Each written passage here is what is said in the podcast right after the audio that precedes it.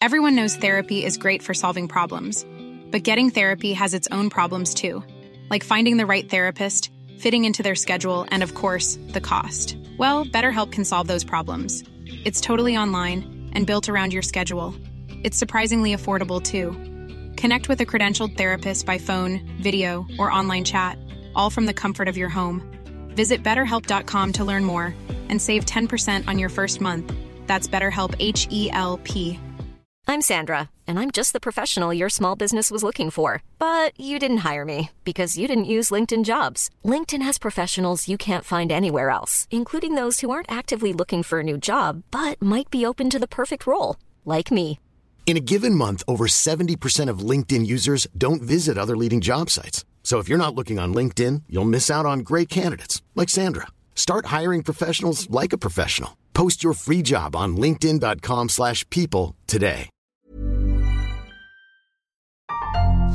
Made by Podster.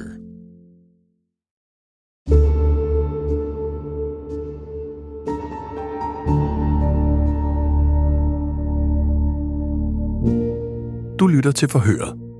En podcastserie, der genskaber forhørssituationer fra autentiske kriminalsager. Forhørene stammer fra politiets efterforskningsarbejde, og rollerne bliver spillet af skuespillere. I denne episode skal vi lytte med, når politiet efterforsker den opsigtsvækkende sag Livet i Skærgården, hvor offeret blev parteret efter sin død. Af hensyn til de pårørende og andre involverede, er nogle af navnene blevet ændret, mens andre parter helt er udeladt. I denne serie taler vi også med Gunilla Blomberg, som er kriminalbetjent og ekspert og uddannet i forhørsteknik. Du lytter nu til episode 2.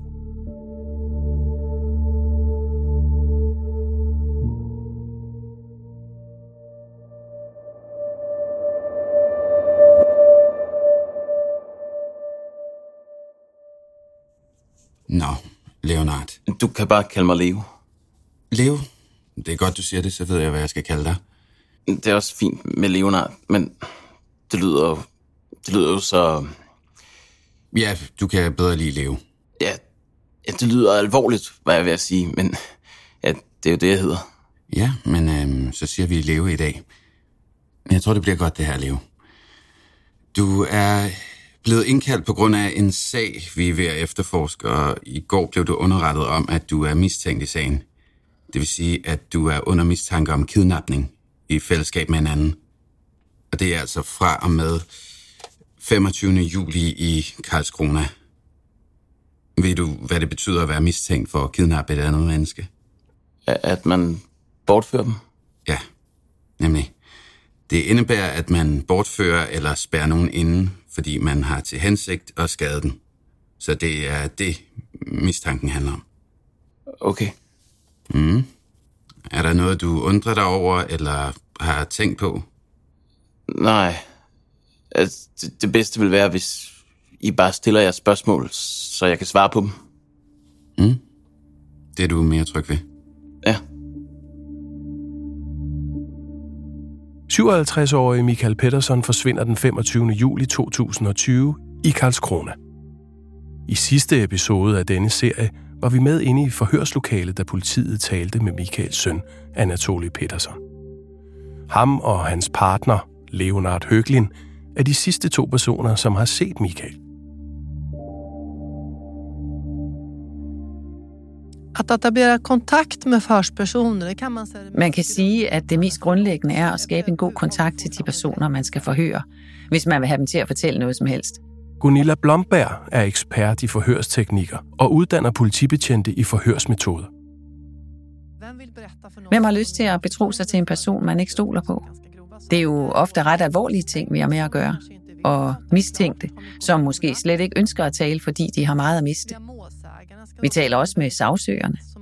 Det kan blive meget besværligt. Og nogle gange vil de faktisk slet ikke være med mere. Og så har vi vidner, som på en måde er tvunget til at være der, kan man sige. For vi repræsenterer jo loven. Og det er ikke altid, at vidnerne er lige motiveret til at hjælpe. Hvis jeg vil have dem i tale, så er det meget vigtigt, at jeg bringer mig selv i spil og fortæller dem, hvem jeg er. Jeg er nødt til at skabe tryghed. Fortæl dem, hvordan forhøret kommer til at foregå. Det er en del af det. Og det har alt sammen at gøre med den model, vi bruger i det svenske politi. Forhør med Leonard Høglin den 29. juli 2020, fire dage efter Michaels forsvinden.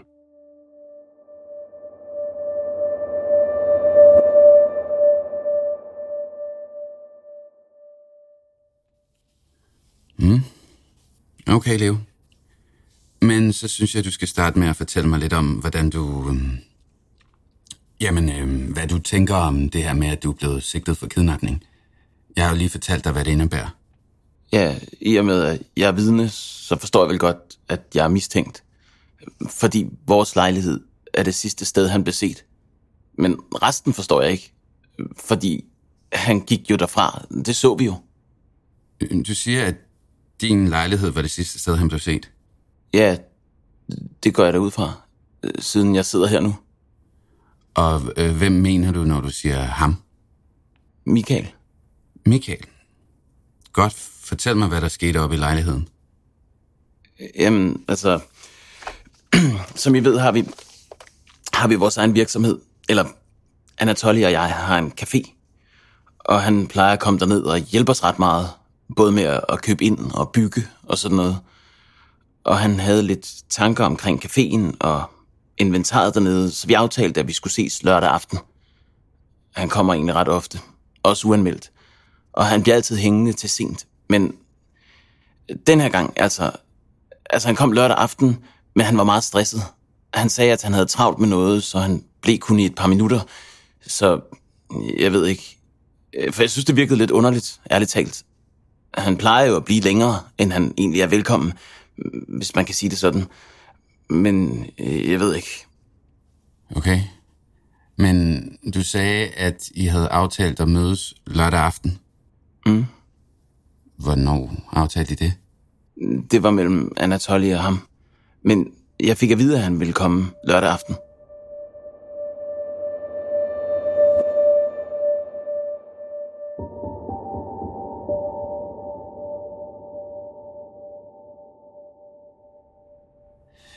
Leo, du sagde lidt tidligere, at Anatoly og Michael ikke har et særligt godt forhold. Nej, det er rigtigt. Fortæl mig mere om deres forhold. Uh, Anatoly har ikke ligefrem haft den bedste barndom, kan man sige. For hans forældre drak meget. Altså, hans adoptivforældre, Michael og Monika. Og, og Michael har også slået ham, da han var lille. Og også efter han blev voksen. Så det er lidt, ja, hvad skal man sige, ikke så godt. Anatoly kan godt være lidt fjendtlig over for Michael. Men ikke noget alvorligt jo. Det er mere fordi, han er lidt sur på ham. Okay. Hvordan plejer det så at være, når de ser hinanden? Jeg har sagt, de skal love, at de ikke skændes, når de er nede på caféen. Fordi der kan være kunder og sådan noget. Men ja, Michael synes også, det er sjovt at stikke til Anatoly. Han bruger for eksempel ikke hans rigtige navn, men Anton, som er hans gamle navn. Anatoly er adopteret, og, og for et par år siden ændrede han sit navn tilbage. Michael syntes, eller synes, jeg ved ikke, jeg ved ikke, men han synes vel, det er sjovt at gøre lidt grin med ham. Okay. Og hvordan reagerer Anatoly på det? Jamen, øh, han siger måske sådan, det hedder jeg ikke, jeg hedder Anatoly. Men jeg synes faktisk, det er blevet bedre på det seneste, efter jeg talte med Michael om det. Jeg har jo også ændret mit navn, men ja, det er noget lidt andet. Men det er derfor, jeg synes, det er meget vigtigt, at man kalder ham Anatoly. Og jeg tror egentlig, Michael lyttede, da jeg rettede ham, for han begyndte at sige Anatoly. Men jeg ved ikke. Jeg tror ikke, Anatoly har reageret så meget på det. For jeg tror bare, at Michael har gjort det for sjov, for at se, hvordan han reagerede. Okay. Men du fortalte mig, at du ikke vil have, de skændes i caféen, hvis der er kunder, og så videre. Mm. Hvad plejer de at skændes om, udover det, som du lige har fortalt om? Tja, det handler vel om, at Michael jo ikke er ejeren eller noget af den stil. Han vil gerne bare bestemme over alting i caféen. Og det er fint, at han kommer med sine meninger, men han skal jo ikke bestemme over os. Men det har jo handlet om møblerne og selve indretningen. De er ikke helt enige om det. Michael har også erfaring med tømmerarbejde og sådan noget. Ligesom Anatoly og hans farfar, Sten. Men når Sten eller Michael er der, synes Anatoly ligesom ikke, de får udrettet noget. Michael skal hele tiden spørge Anatoly om ting, og når Sten er der, så vil han gerne bestemme. Han er meget vant til at tage styringen. Så når både Anatoly og Michael og Sten er der, så opstår der lidt sådan en interessekonflikt, og de bliver meget irriteret på hinanden. Okay. Øh, Du fortalte mig tidligere, at Michael plejer at hjælpe til i caféen og sådan noget. Eller at han hjælper jer med at bygge og sådan noget. Har han nogen anden rolle på caféen eller i jeres virksomhed? Nej, øh, han er ikke bestyrelsesmedlem eller noget i den retning. Men han har lånt os nogle penge. Min tidligere partner har også lånt os en hel del penge. Og så ville han have dem tilbage på én gang, og det havde vi slet ikke råd til. Så vi har lånt penge af Michael for at kunne betale det andet lån tilbage. Det er ikke så længe siden. Okay. Og hvor mange penge er der tale om? Omkring øh, 200.000 eller noget i den stil. Så er ret mange penge. Okay. Men caféen er begyndt at køre rundt nu, så det føles godt. Det lån, eller ja, hvad skal jeg sige, tilbagebetalingen, den begynder først i 2021, altså i december eller januar. Så vi har lidt tid til at få forretningen op at køre inden. Det er rigtig godt.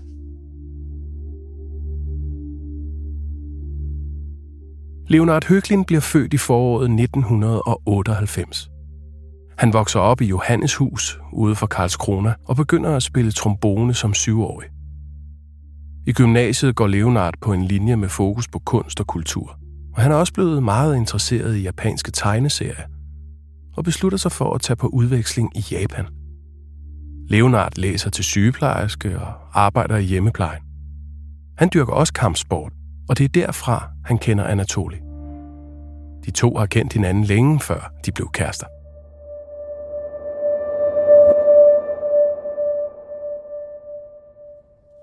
Mm. Okay, Leo.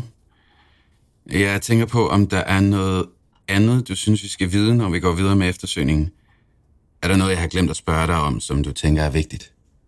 Øh, jeg kan ikke lige komme i tanke om noget. Jeg er mere bekymret for Anatoly. Hvad er du bekymret for? Han, han er så... Ja, hvad skal jeg sige?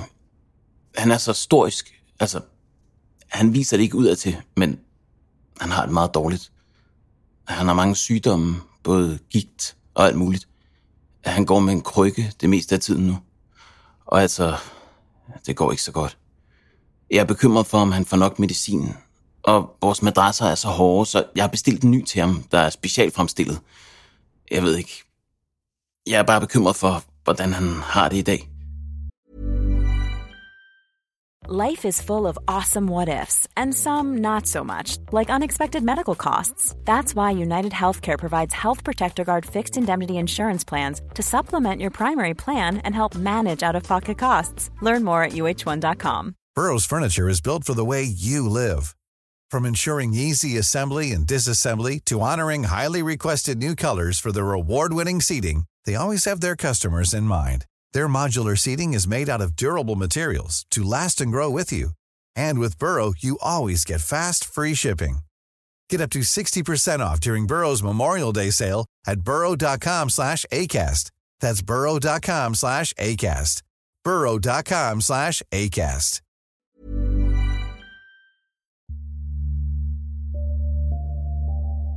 Den sejltur, som parret tager afsted på dagen efter Michael forsvinder, bliver pludselig meget interessant for efterforskningen.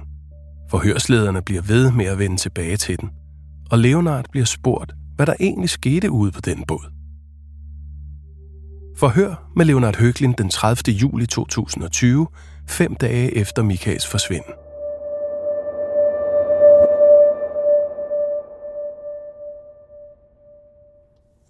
Hvis vi går tilbage til båden igen. Mm. Fortæl os om jeres sejltur igen. Hvad skete der? Ja, altså, vi tog afsted om morgenen på et eller andet tidspunkt.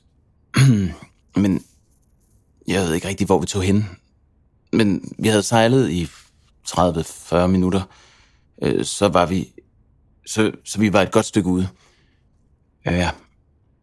Og så sejlede vi ind ved en eller anden ø og gik en tur og grillede en pølse. Okay.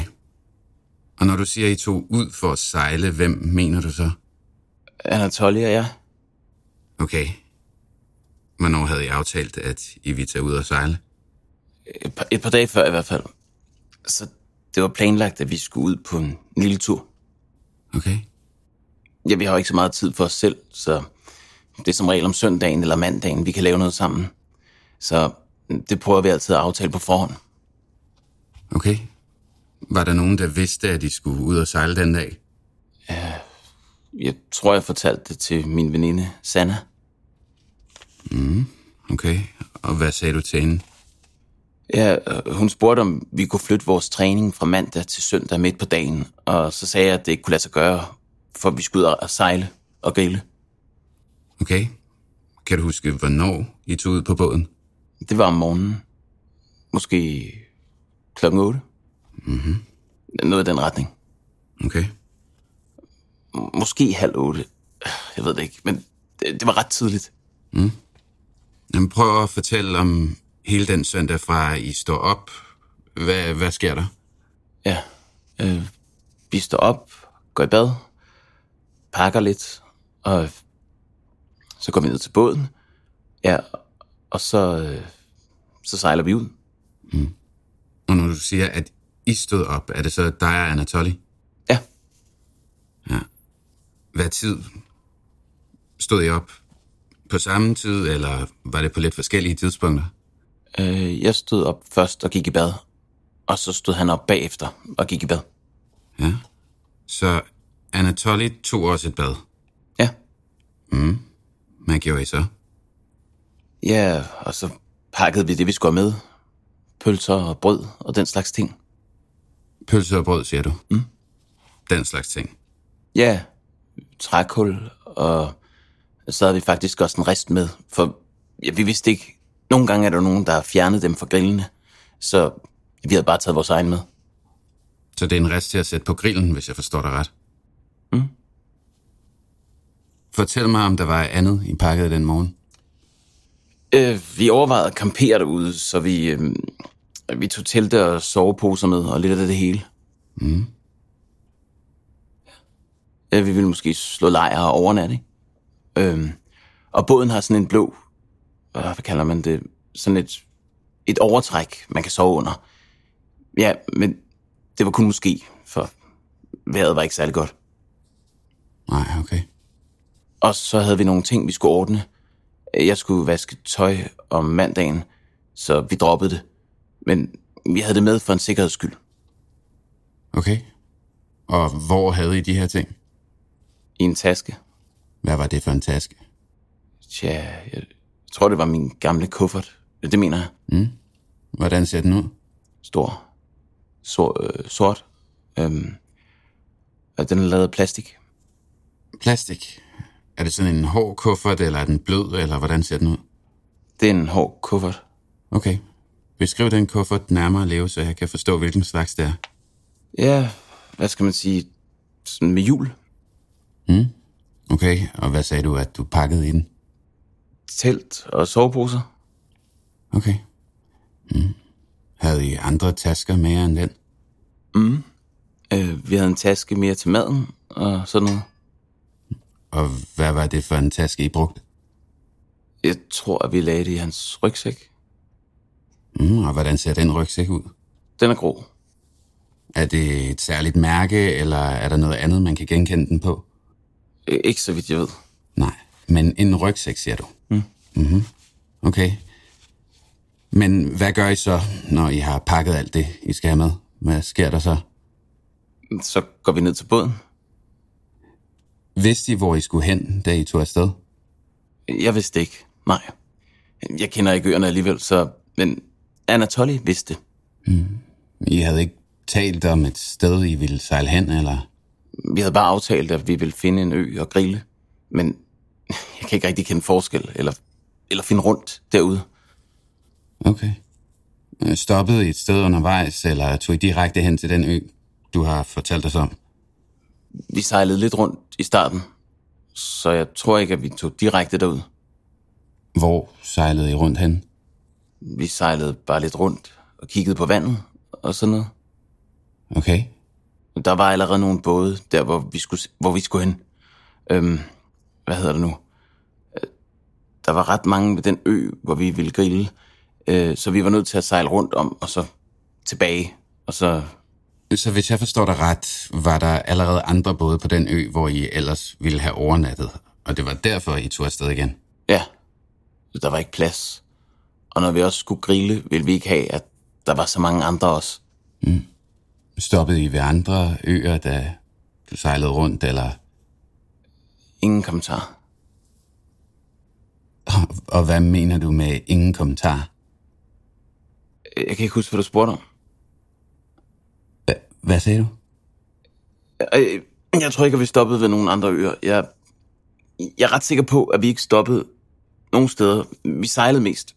Hvad mener du? Nej, ikke. Jeg kan ikke huske, hvad jeg vil sige. Nej.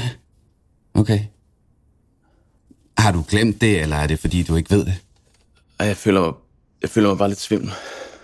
Leo, du skal bare sige til, hvis du gerne vil have, at vi holder en pause. Jeg vil gerne have noget vand. Mm, okay, jeg går lige ud og henter et glas. Jeg lader døren stå åben lidt.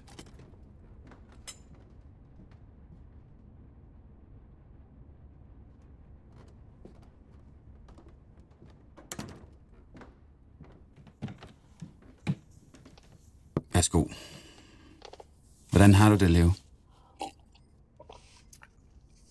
Jeg føler bare, at jeg blander tingene lidt sammen. Mm. Er det noget bestemt, du spekulerer på, som får dig til at blande tingene sammen? Øh, nej. Jeg har tænkt så meget på det lørdag og søndag og hele weekenden. Så jeg er svært ved...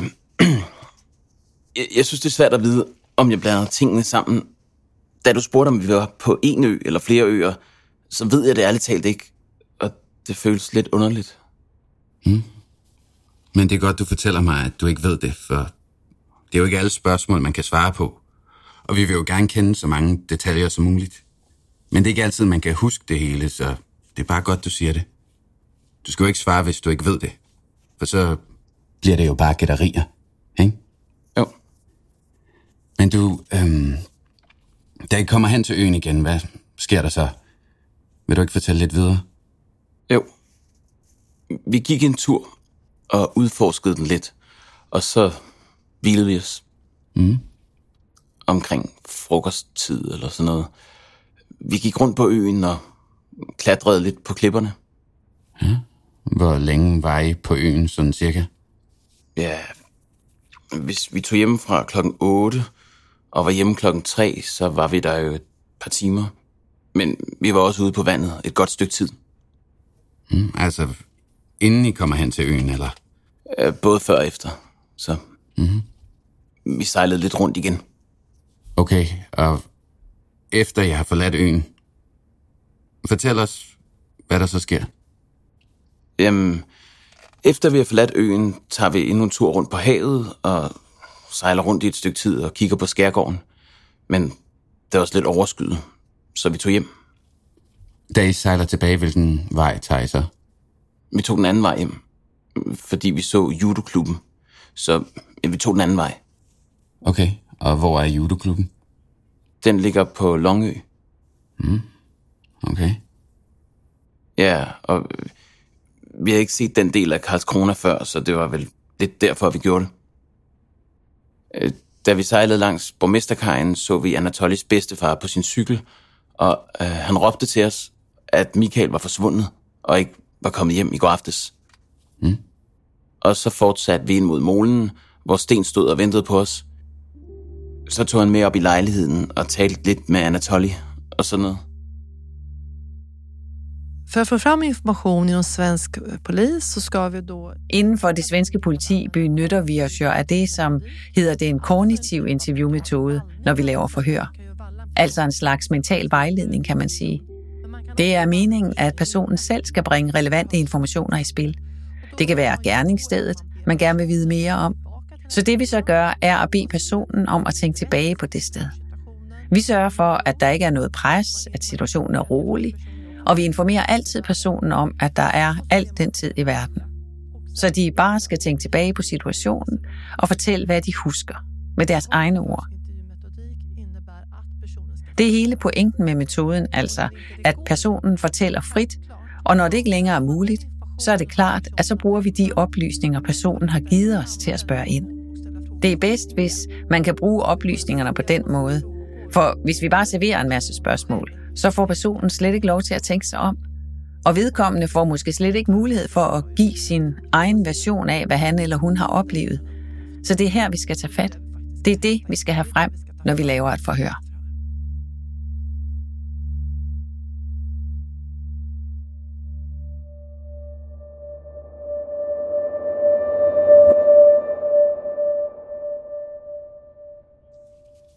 Vi har jo foretaget en rensagning af jeres hjem. Der har også været en tekniker derinde for at tage nogle prøver. Ja, og der blev gjort nogle fund i jeres lejlighed. Okay. Mm, og det drejer sig altså om, at der er blevet fundet menneskeblod i lejligheden. Okay. Hvad har du at sige om det? Sige om det? Intet. Det kan i hvert fald ikke være for den aften. Men Anatoly får jo ret ofte sådan nogle anfald, hvor han godt kunne slå hovedet og sådan noget. Okay, og hvad sker der, når han får de anfald? Øh, det minder lidt om epilepsi. Altså, som sagt ved jeg, at han er begyndt at bløde nogle gange, hvis han er faldet om, men jeg er ikke helt sikker. Jeg kan huske, at der var blod ude på badeværelsesgulvet, men jeg ved ikke, om han sagde, at det var næseblod, eller hvad det var. Men han havde haft et anfald. Mm. Øh, ja. Er der mere, du gerne vil spørge ind til, Emma? Nej, det er der ikke. Jeg skal lige skrevet de sidste sætninger ind her. Øh, vi træner også, kom jeg lige i tanke om, nu vi, nu vi talt om blodet og alt det, at vi har sådan en boksepude, som øh, vi plejer at hænge op i stuen. Vi bruger den til at hærde knorene. Mm. Så øh, står vi og slår til den, og, kommer man, og så kommer man jo uden tvivl til at bløde. Der er også blevet foretaget en rensagelse af din båd. Ja. Og der har man også gjort nogle fund. Der er faktisk også fundet menneskeblod i båden, Leo. Okay, det ved jeg ikke noget om. Vi, vi har købt båden for ganske nylig, så jeg ved overhovedet ikke, hvorfor der skulle være menneskeblod i den. Nej. Hvornår købte I båden? Ja, hvornår var det? Det var samtidig med, at min, at min mobil gik i stykker. Hmm, jeg ved ikke. Eller på min mobil ved jeg, at der er nogle billeder fra den dag, den gik i stykker, fordi den fik en vandskade. Det regnede så meget, og så tog jeg billeder af regnen. Mm-hmm. Men jeg, jeg ved ikke, hvilken dato det var. Men bare sådan cirka. Hvor længe er det siden? Ikke så længe siden. Øh, det var i hvert fald i sommer, og det var lige før, vi købte båden. Mm. Jamen, så forstår jeg. Men, Leo, er der noget, du føler, vi skal vide? Noget, vi har glemt at spørge ind til i dag? Ikke rigtigt. Men blodet i lejligheden, tror jeg som sagt, stammer fra enten et anfald eller fra vores træning med boksepuden. Men det med båden, det ved jeg ikke. Nej. Nej, og du havde ikke andet, Emma? Nej. Godt, så er vi færdige for i dag, Leo. Du må gerne komme ned og hvile dig lidt. Lad os slutte her.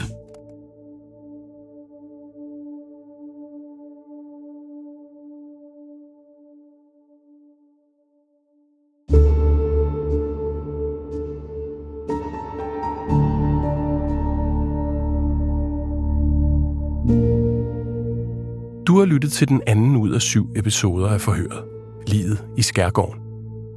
I næste episode vil du blandt andet høre dette. Jamen, vi er jo nødt til at tale om det. Du har meldt Michael til politiet på et tidspunkt, ikke? Jo, det er rigtigt. Kan du fortælle mig om det? Hvad er det, der er toget?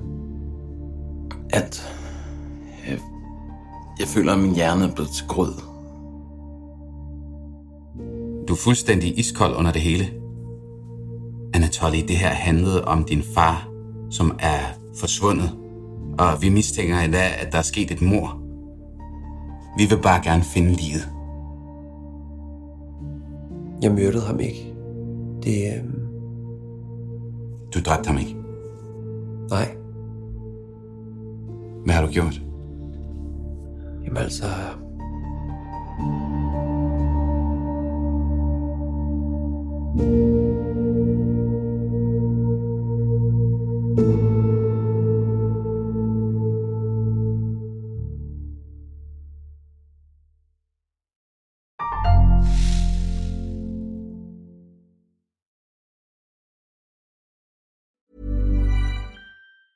Planning for your next trip?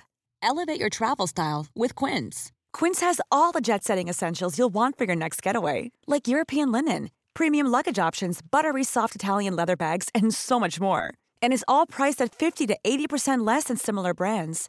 Plus, Quince only works with factories that use safe and ethical manufacturing practices. Pack your bags with high-quality essentials you'll be wearing for vacations to come with Quince. Go to quince.com slash pack for free shipping and 365-day returns.